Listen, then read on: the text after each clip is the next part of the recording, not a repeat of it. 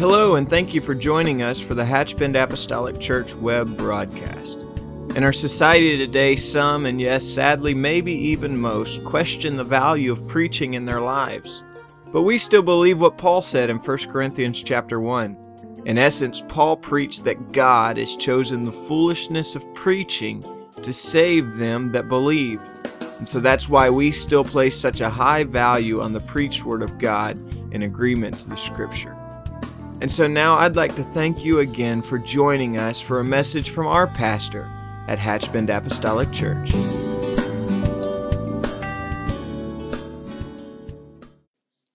And I sort of feel like, in a very unique way, that the Lord, through Brother Osborne this morning, has helped to do just that, sort of set the, the tone.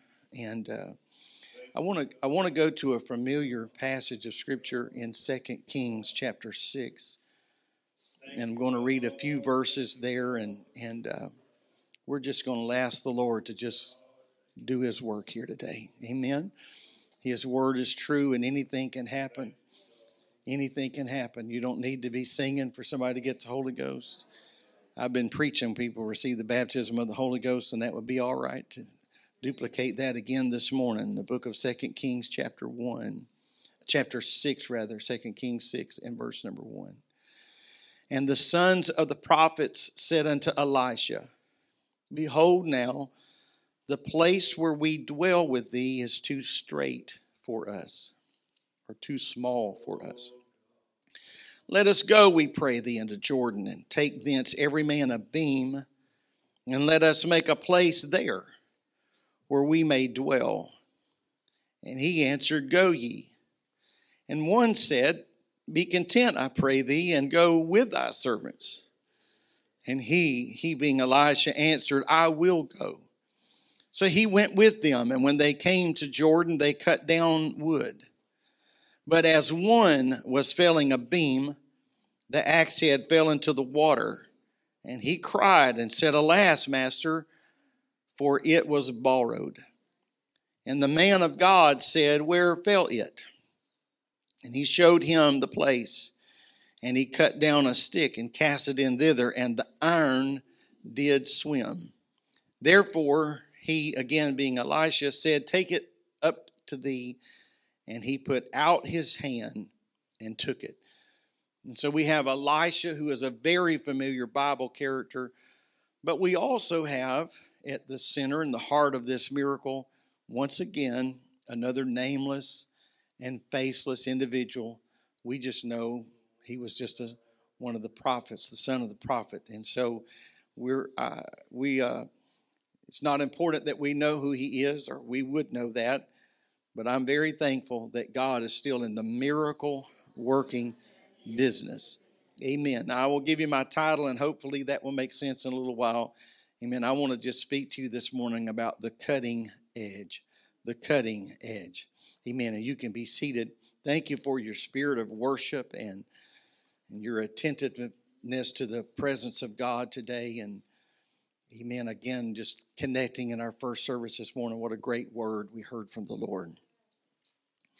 Elisha was not only a traveling preacher and he was not only a miracle working prophet, but Elisha was also what we may refer to as the or an overseer of several schools of prophets. That's what the scripture refers to them as. These schools of prophets were intentional places, intentional uh, institutions where young men that were called to the ministry could be not only trained, but they could be encouraged. And so we know from Scripture that there were many schools of prophets. We have some of them identified in chapter 2, verses 1 through 5 of this same book. And so we can find them in Gilgal, we can find them in Bethel, we can find them in Jericho. There were also schools of prophets in Samuel's hometown of Ramah. But I think it's entirely possible and probable that there were many more schools of prophets that we know nothing about because this was a tremendous ministry and they began to see the importance of it.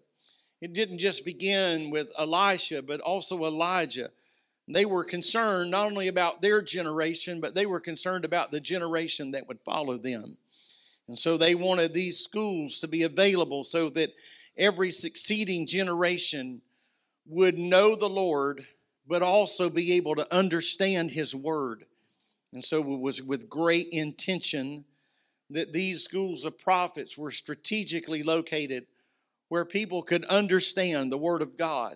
And frankly, they could help facilitate, this would help them facilitate the call that they already felt upon their lives.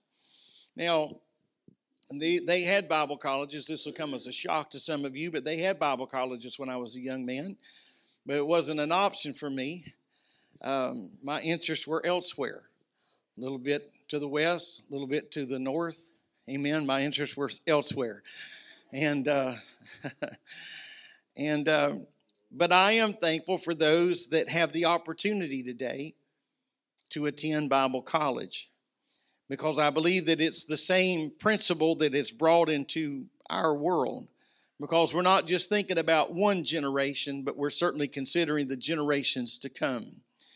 And so I, I don't think that we should, as a church or as a body, I don't think that we should relax and feel like, as long as we're talking about a school of prophets or a Bible college somewhere, that that's something that the responsibilities fall upon somebody else, another set of shoulders, another mind, another set of hands. But I believe that in a large part that this is most assuredly still the commission of the church and not just the commission of certain institutions. Everybody with me now? Amen. As long as we think that all the training and all the teaching is supposed to take somewhere else, take place somewhere else, then that kind of lets us off the hook. We let everybody else pick up the heavy lifting. But Paul said to Timothy in 2 Timothy chapter 2 and verse 2, and the things that thou hast heard of me among many witnesses, the same commit thou to faithful men who shall be able to teach others also. Again, I get that Paul is speaking to another minister of the gospel, but I believe there is a principle that what we have received from the Lord, that we need to commit that into the lives of other faithful people. And let the Spirit of God be born in their heart and be nurtured, amen, by the hands of the church. I believe that everybody with the Holy Ghost has an obligation to share their knowledge and their experience with another generation. Don't sit down on what the Lord has done for you. Amen. We're made overcomers by the blood of the Lamb, but we're also made overcomers by the word of our testimony. There's something powerful about what God has done for you. Now, everybody thinks that the preacher ought to be sharing his story, but but I, the preacher believes that everybody ought to be sharing their story because there's something unique about your relationship to people that are on your job or in your family or whatever the case may be. We have an obligation. Amen. Would you feel that word with me? We have an obligation to share those things. Not only do we have Bible colleges in America, but of course, the emphasis of Bible colleges has long been the, the burden of those involved in global missions. And Therefore, uh, many, many people have been involved and instrumental in starting Bible colleges overseas because we don't want to just continue to send people overseas to propagate the gospel, but we want to be able to impart the knowledge and the systems and the strategies of how to teach and train others there on their soil, in their land, in their native language, so to speak, and culture. And so we are actively training ministries today and ministers today. I believe that it is good to serve our generation. I believe that we have a, an obligation to serve our generation, but I do not believe we can afford to forget those that are afar off, the generations to come. We want to live every day as though the Lord were coming right now, but we want to plan every day like He is coming, is going to be in the future, And we want to be ready for and prepared another generation. And so in our text this morning, those few verses that we read, amen, we see where God had blessed this particular school of prophets. And the Bible says they found it necessary. The place, he said, this is too strait for us. This is too small. for us. And so we need to enlarge our facility. We need to add on. And so uh, the students, they studied together there, especially when Elijah or Elisha came by. And they met him and they sat down so that he would teach and they ate together. Amen. We read one account of them. We can read one account of them eating in a couple of chapters before. Really, um, the book of Second Kings here, we read a, a lot about our text or the context of our text in chapter four. And then chapter five sort of shifts its lens a little bit to the story of Naaman the leper. But in chapter six, we come back again to Elijah, Elijah and the school of prophets. And so here are the sons of the prophets that were sitting before him. And, and so uh, he admonished in chapter four, he admonished them. He said, You know, this is a time of famine. It's a time of uh, that there's not a lot around us. But he said, We're going to believe God to touch us. And so he admonished one of the servants. He said, I want you to cook a, a pot of pottage. I want you to cook some pottage for everybody. If you've read the story, you're familiar with where I'm going. And so one of the servants went out into the field, and the Bible talks about that he gathered a wild vine and that there were gourds, and he got a lap full of these wild vines and gourds, and he added them to the pot. But unbeknownst to him, these gourds or vines were poison. Poison. And so when they went to eat, somebody realized this and they cried out and they said to Elisha, O man of God, there is death in the pot. If we eat this, we're going to surely die. It seems as though it was almost an everyday occurrence because Elisha just said, Well, just call for some meal and uh, some ground up flour. And he just threw the meal in the pot, and the pottage was safe to eat. Now, that was the first miracle that took place there in this chapter 4 concerning this particular setting. But on the heels of that, the Bible says that the Lord sent a man with 20 loaves of barley and uh, in ears of corn. And he said, he said, I want you to set this down that the people may eat. And it was here we read about the second miracle. Now, this was an Old Testament version of a miracle that was akin to the feeding of the 5,000. His servant when he looked at those few loaves of bread and those few ears of corn, he said, Should I set this little bit of food, in other words, should I set this little bit of food down in front of uh, 100 hungry men? Is this going to be sufficient to feed these men? He knew that it wasn't enough food to feed those that were there, but he was admonished to set it before them anyway. And here is the promise of the miracle. It's all wrapped up in verse number 43, and it says this For thus saith the Lord, they shall eat and leave thereof. Amen. Now that's the King James language, but what he was really saying is there's going to be not only enough to feed these that are here, but there's going to be there's going to be food left over like the 12 baskets of fragments that remain in John 6. Amen. There's not just going to be enough that is sufficient for this moment, but there's going to be enough to take care of them in, in the time to come. And so it seems um, apparent to me that, that there was numerical growth among these young ministers, and that's a good thing. But that new growth brought on some new circumstances and it brought on some new problems, if you will. As a matter of fact, it brought on some new obligations because the facilities at Jordan, if we're going to continue to grow, then we're going to have to add on. We're going to have to do something. Now, in our day, that would involve architects and that would involve contractors, and the list goes on and on. But in Elisha's day, it all fell upon the shoulders of the students. And so, if we need a bigger place, then we're going to have to go and get the wood ourselves and we're going to build it ourselves. Not only that, but the leader of the school, the Bible says, went with them. I think that's encouraging. He said, We think we need to add on. And so Elisha first said, Well, just go. Then you have my blessings and go get whatever you need. And so someone in the crowd spoke up and said, You're welcome to come with us.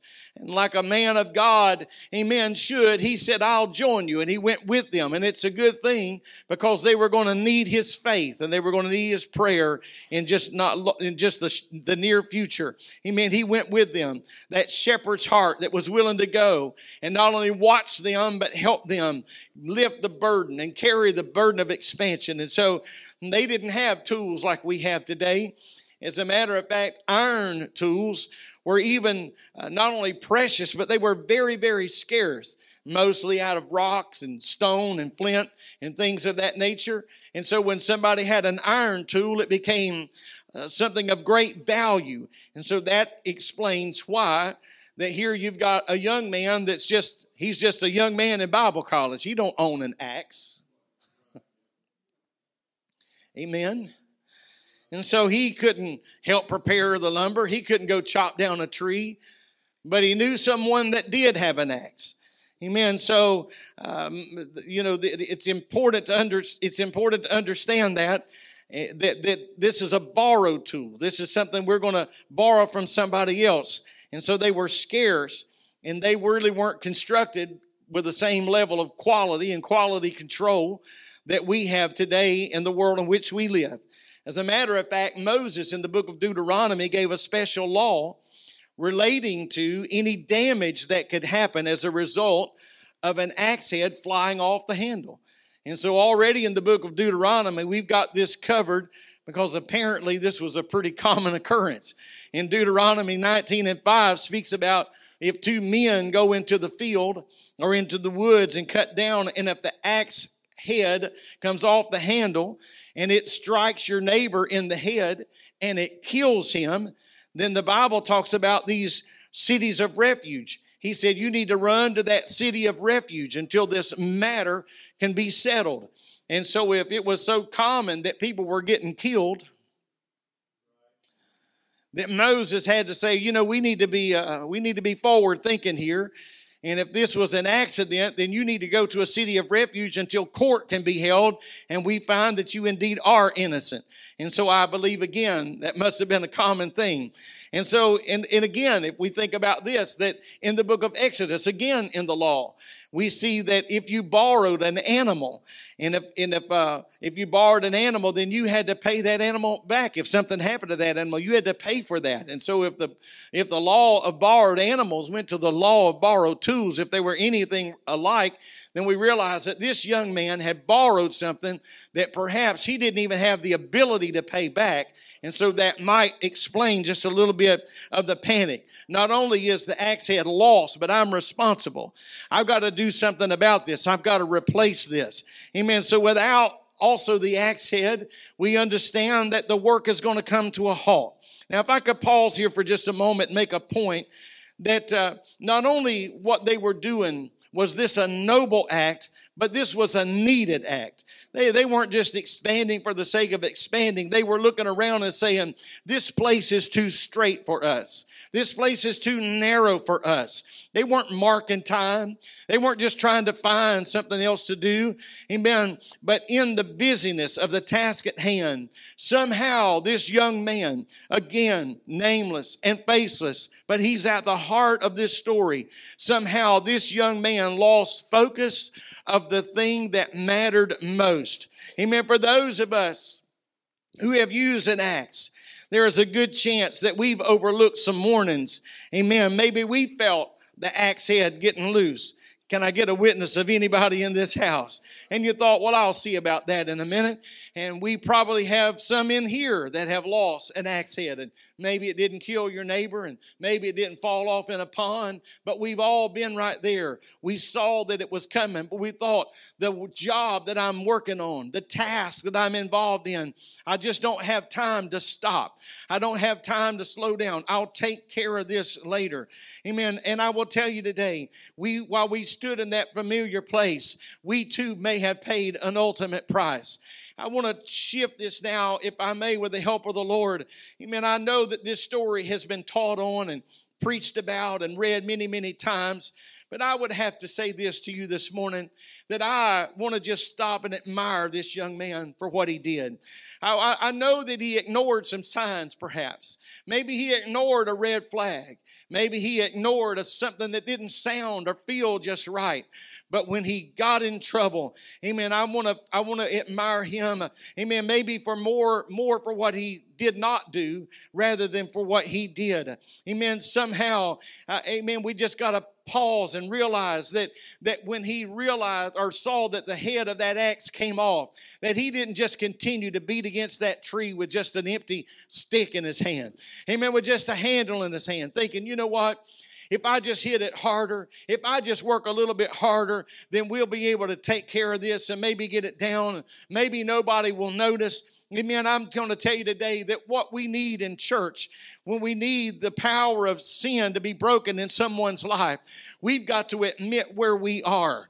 Amen. Whenever we lose the power or we lose something of value or we lose the cutting edge, it's at that moment we don't need to swing harder. We don't need to turn the PA up louder. We don't need to just try to sing the song faster. We need to pause. We need to stop and say, I got to take care of some business at hand. I realize what I'm talking about this morning can seem overly obvious, but I believe that he understood something significant. He realized I've lost something that's going to help me move forward. I've lost something that's not just going to hinder my work, but it's going to hinder the work. And so I wonder today if each and every one of us could understand the value of when we sense we're losing something in our lives we understand the value of stopping right then and right there and saying, Lord, I don't want to just keep moving on like nothing is wrong. I don't want to keep moving on like all is well. But I pray, Lord, that your spirit and your help would come into my life. I believe there is a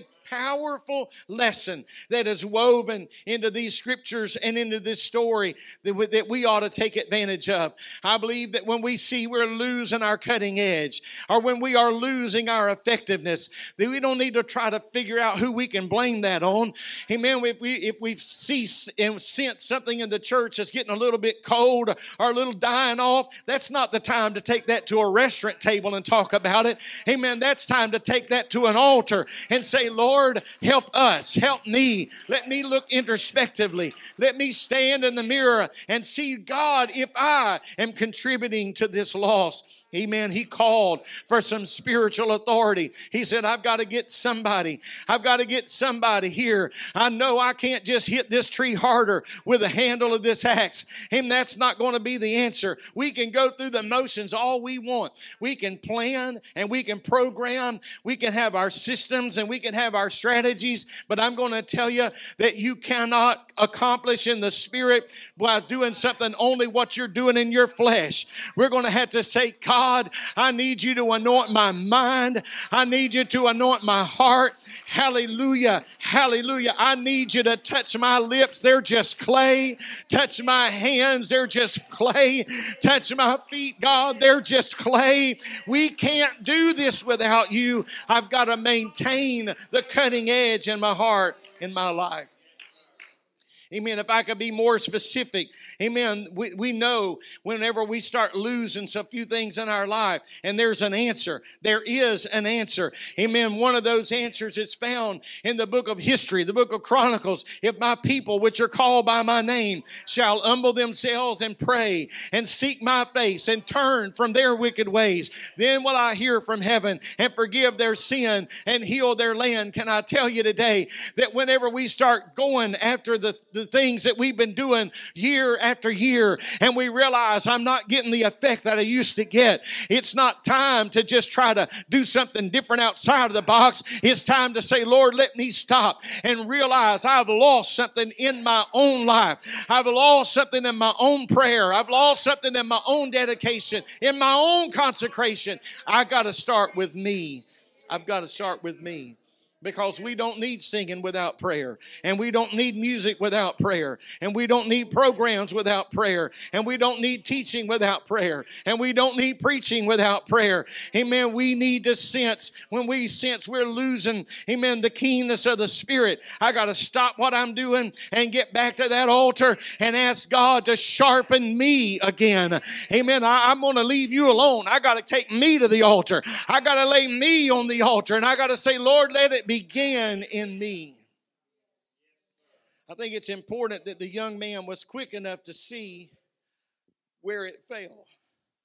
And he was honest enough to take that situation to Elisha. So we can just applaud this young man that he didn't just try to bluff his way through. he didn't just try to keep on going, but he was quick enough to see I lost it right here and I got to go get the man of God. And it was here that the prophet of God asked the most important questions that could ever be confronted with. He said, Where did it fall? Where did you lose it? Where were you when this happened? I need to get some details. I need to get some details. Just past Thursday morning, uh, Thursday was, I knew, going to be a very long day, a very busy day for me. And so I got up early Thursday morning. My wife, sometimes we have to kind of divide and conquer. And uh, so she left early and went one way, and I was just a little bit leaving just a little bit later than her. And so when I went to when I went to leave the, the house, I couldn't find my wallet.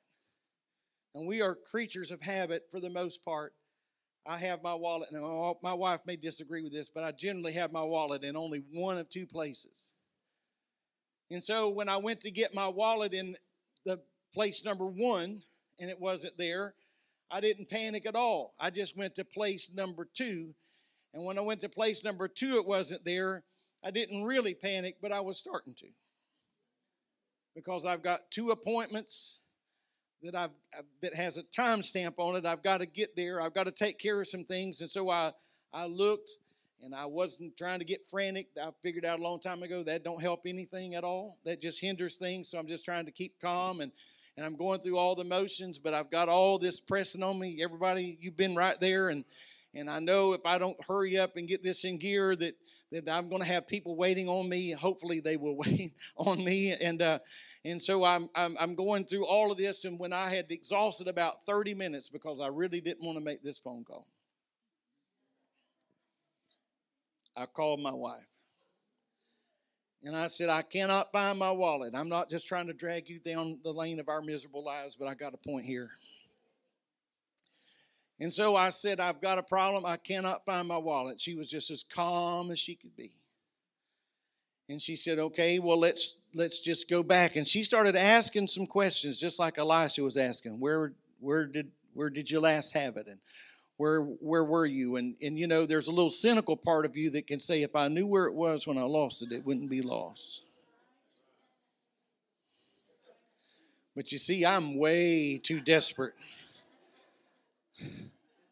to be catty at this very moment and so she there was i'm very serious about this she was so calm in her voice that it was calming me and then she started talking about the events of the day before, and we were together. And so systematically, she said, Well, what about here? And what about there? And then she started, thankfully, she started just deducing this down. And she said, Well, remember on the way home, we stopped for milk and bread. You went in and bought that, so you had to have your wallet there. So little by little, we just started tracing it down.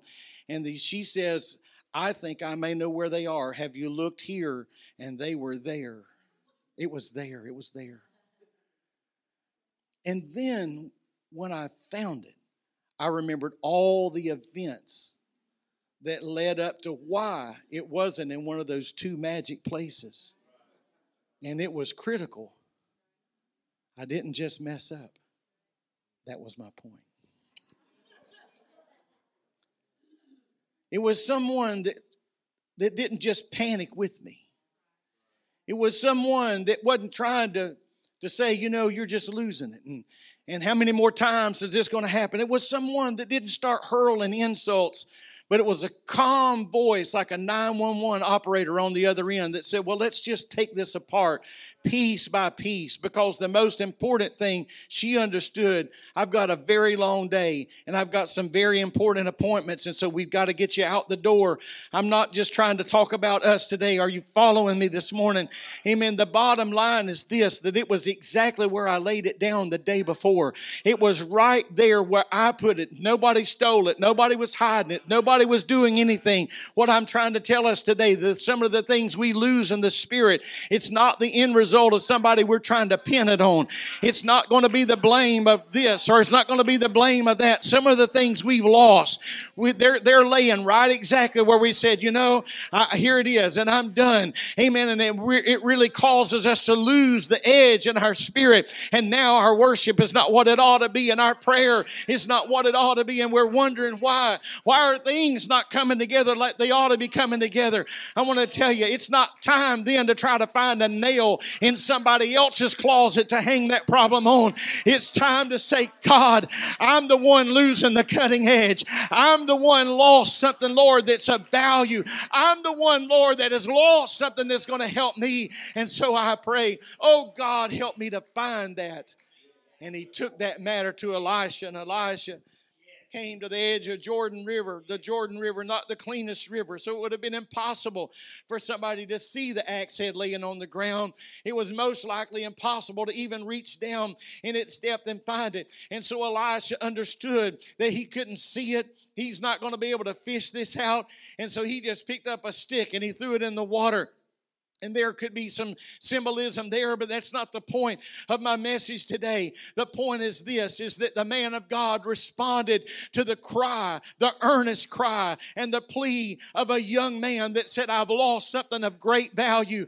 I've lost something of great value. It's not time for Elisha to come and say, didn't you feel it getting loose? It wasn't time for Elisha to say, didn't it sound different the last few times you hit the tree? It's not time to be ashamed. It wasn't the time time to be embarrassed. The man of God just said, Where did you lose it? Can I tell you today, if we lose your cutting edge, don't be afraid to go to God in prayer. He's not going to shame you because you hadn't fasted or been studying or been faithful. Amen. God is just going to say, Where were you when you lost it? The most important thing is we got to get it back. It used to be in your hands, and we got to get it back in your hands. It used to be in your possession, and we got to get it back in your possession. Hallelujah. Amen. And so he threw the stick of the water, and the Bible says the King James version that that, that axe head swam. Amen. It came to where he could reach it. It came within reach. And so the young man got God. Amen. He got God back in the center. When he got God back in the center, the axe head came to where it was supposed to be. Amen. Now that's quite a miracle from a powerful God at the hand of a compassionate service, uh, at the, of a compassionate servant. But I think there's several spiritual applications that we can learn from this incredible incident in Scripture. And I believe that one of the first things is to understand is this that what this young man had was borrowed. I know I've already mentioned that, but what this man had was borrowed. Paul said in Corinthians 4 and 7, Paul asked this question. He said, And what do you have that you did not receive? What do you have that you didn't get from somewhere else or someone else? John, John 3, John the Baptist said, A man can receive nothing except it be given to him from heaven. And so the bottom line to all of this is that whatever gifts we have that was so adequately spoken about this morning in our first service. Whatever those gifts are that God has placed in our heart, we have to realize it's not our own shrewdness that brought us there. It's not our own abilities that brought us there. It's not because we're such a shining example. Whatever we have is a gift from God. God has given us, He has entrusted something of great value to us. Hallelujah. So, whatever gifts, whatever abilities, whatever possessions, or whatever opportunities come our way, they are from God. It's not because we earned it, don't deserve to be here. You don't deserve to be here. Amen. I think we collectively understand I don't deserve the blessings of God. What I have, I've received as a gift from Him. And ultimately, I and everyone in this building is going to have to give an account for the things that God has entrusted us with. What have we really done with the things that God has placed in our hands? And I'll ask our musicians to come. I believe we're going to stand before the Lord and give an account of that. The talents, what have you done with the talents? I don't want to bury it. Amen. So this young student lost a valuable tool, but I think it's imperative to understand something. I'm closing, but I'm not finished. So please hear the word of the Lord. This young student lost his valuable tool while he was working for the Lord.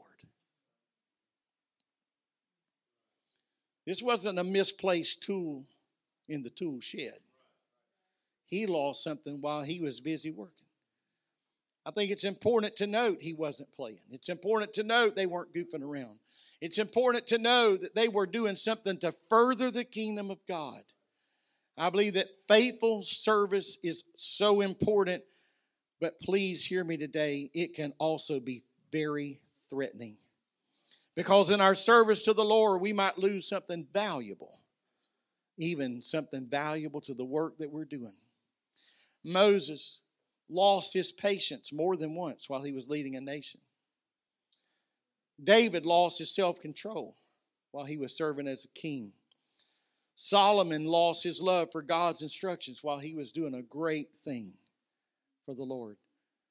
None of these things happened outside of the realm of these people working for God. And so I believe, as servants of God, that we got to be careful as we walk before Him. We need to take inventory of the gifts that God has entrusted us with, lest we lose something that we desperately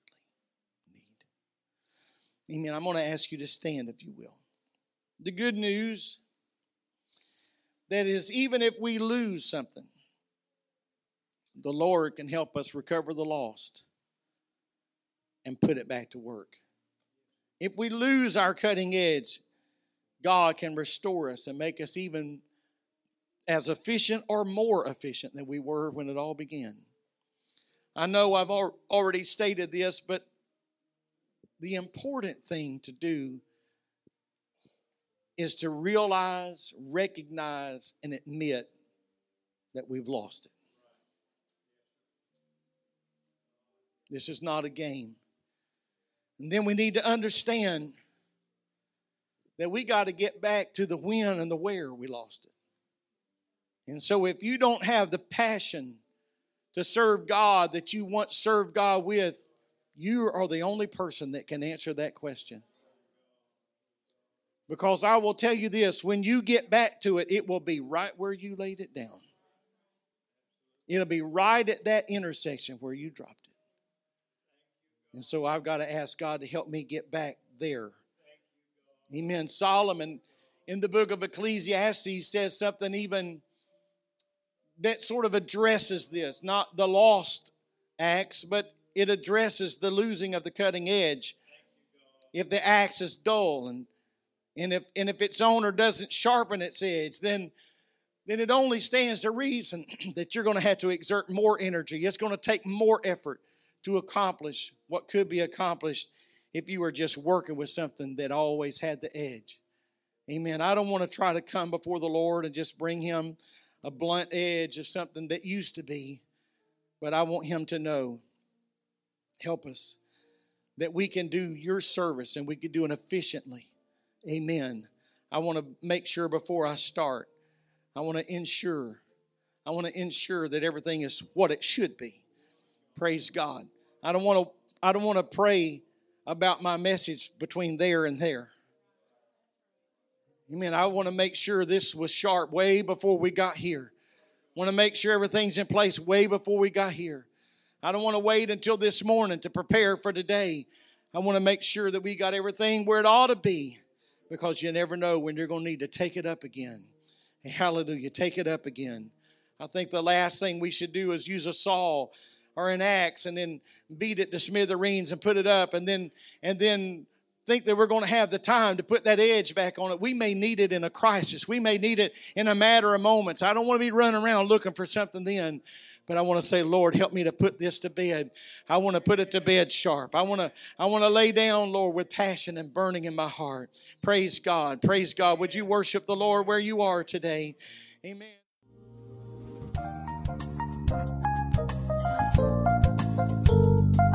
This message has been brought to you today by the Media Ministry of Hatchbend Apostolic Church. We pray that it's ministered to you in some way, and we'd like to take this opportunity to invite you to join us in service here at Hatchbend Apostolic.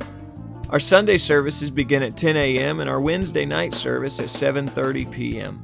For any more information or to speak with our ministry staff, please feel free to call our church office at 386 935 2806 or you can visit the contact link here on our website. Again, thank you for listening, and we pray God's richest blessings on you and your family.